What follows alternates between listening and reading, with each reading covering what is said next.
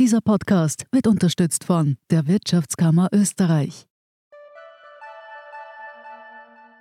Good morning from New York. Marhaba min Abu Dhabi. Ni hao aus Shanghai. Konnichiwa. Jambo aus Kenia. Shalom aus Tel Aviv. Und hallo aus Wien beim Podcast Austria ist überall. Mein Name ist Christoph Hahn.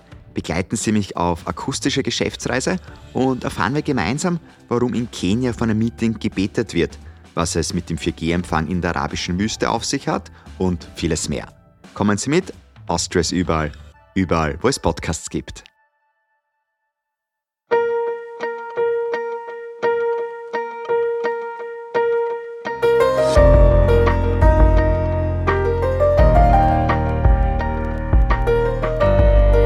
Der Standard zum Hören. Unsere spannendsten Lesestücke. Vorgelesen von Andrea Tanzer. Heute Rochade in der Muckibude, wie Schachgrößen trainieren von Tom Rottenberg. Dem Physio-Team musste David Schengelia dann absagen, schweren Herzens, wie der Bundestrainer erklärt, denn Schengelia nimmt seine Aufgabe ernst.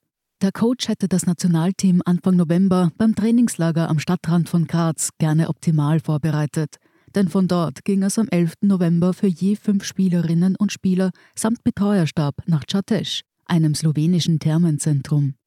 Doch von den Wellness-Einrichtungen bekam die Mannschaft in Rot-Weiß-Rot dort wenig mit. Vom 12. bis zum 22. November war in Čatež Wettkampf angesagt. Herrenteams aus 39 und Damenteams aus 31 Ländern wollten an neun Spieltagen Europameister küren. Europameister im Schach. Genauer im Teambewerb.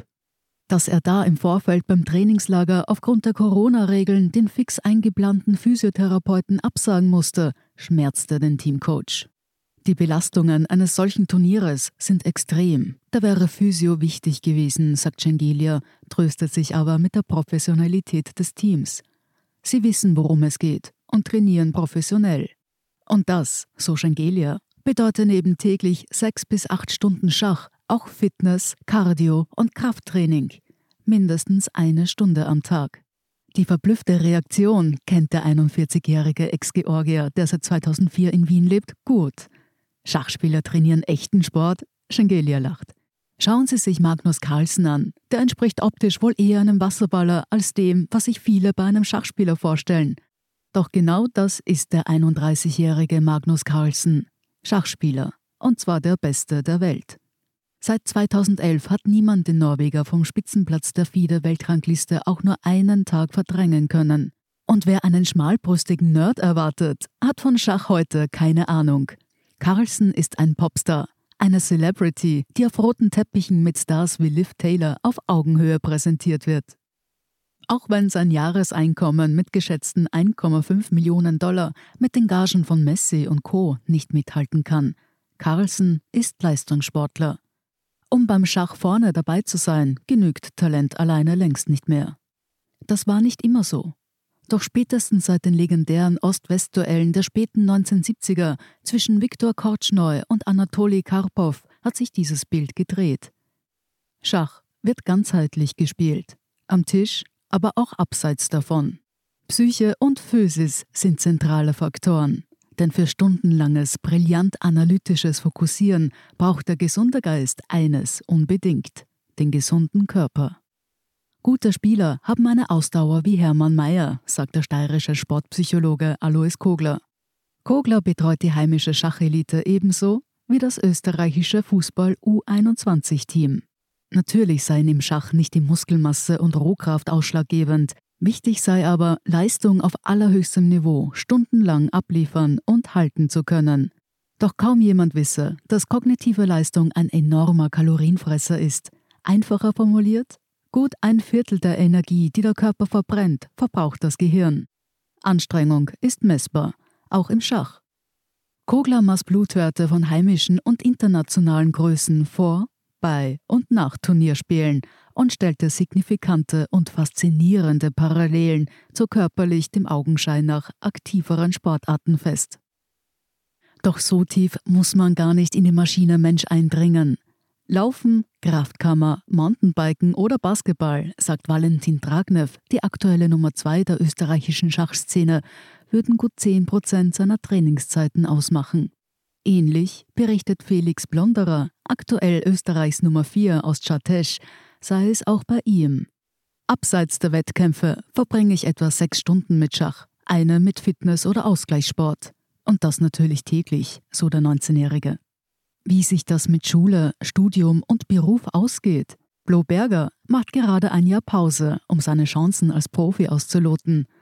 Im Sommer maturiert er an einer Sport AHS, Seite an Seite mit Fußballern und anderen echten Athleten. Deren anfängliche Skepsis, erzählt er, sei rasch verflogen, als sie mitbekamen, was es körperlich bedeutet, bei einem mehrtägigen Turnier täglich mehrere Stunden ruhig zu sitzen und konzentriert zu bleiben. Das gelte, weiß Berger und unterstreicht auch Nationalcoach Engelia, zwar auch für Normalos mit sitzenden Tätigkeiten, aber im Wettkampfmodus könne das Sitzfleisch spielentscheidend sein. Und das, so Schengelia, gelte nicht nur für Schachspieler. Der Rücken, der ganze Stützapparat muss mitspielen und deshalb dementsprechend stark sein. Das wird jeder Konzertpianist bestätigen.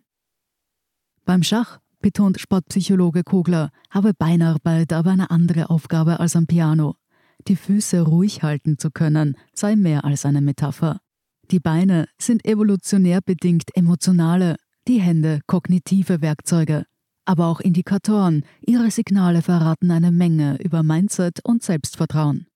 Aus diesem Grund, sagt Werner Schweitzer, hätten Elitespieler nicht nur Physiotherapie, Fitnessbetreuung und Ernährungsberatung in ihren Alltag integriert, sondern auch Mentalcoaching. Schweizer ist Motivationstrainer und die Betreuung von Schachspielern seine Spezialität. Schach, sagt er, sei Golf nicht unähnlich. Wer beim Golf den Gegner lobt, lenkt ihn ab, das schwächt ihn. Wieso? Wer in Gedanken woanders ist, verliert. Und zwischen den Spielzügen hat man beim Schach viel Zeit für unnötige Gedanken. Störendes nicht zuzulassen sei oberstes Gebot. Unser Gehirn ist ein Einprozessor-Computer. Niemand kann zwei Dinge gleichzeitig denken. Sich nicht ablenken zu lassen könne und müsse man trainieren. Genauso wie das Vermeiden oder Ausblenden momentaner Befindlichkeiten. Diese Fokussiertheit zu halten, sagt David Changelia, sei schon bei einer einfachen Partie Schach nicht easy. Bei einem neuntägigen Turnier, bei dem Mann oder Frau täglich gegen die besten Schachspielerinnen aus fast 40 Ländern antritt, aber noch komplexer. Jeden Gegner im Vorfeld genau zu analysieren, Schwächen und Stärken zu kennen und auszuloten und Strategien zu entwickeln, sei essentiell, aber eben nicht alles. Wer Schach nur so trainiert, hat eines nicht verstanden. Schach spielt man nicht nur auf einem Schachbrett, es ist ganzheitlich. Sie hörten Rochade in der Muckibude, wie Schachgrößen trainieren von Tom Rottenberg. Ich bin Andrea Tanzer, das ist der Standard zum Hören. Um keine Folge zu verpassen, abonnieren Sie uns bei Apple Podcasts oder Spotify. Und wenn Ihnen unsere Lesestücke gefallen, freuen wir uns über eine 5-Sterne-Bewertung. Bis zum nächsten Mal.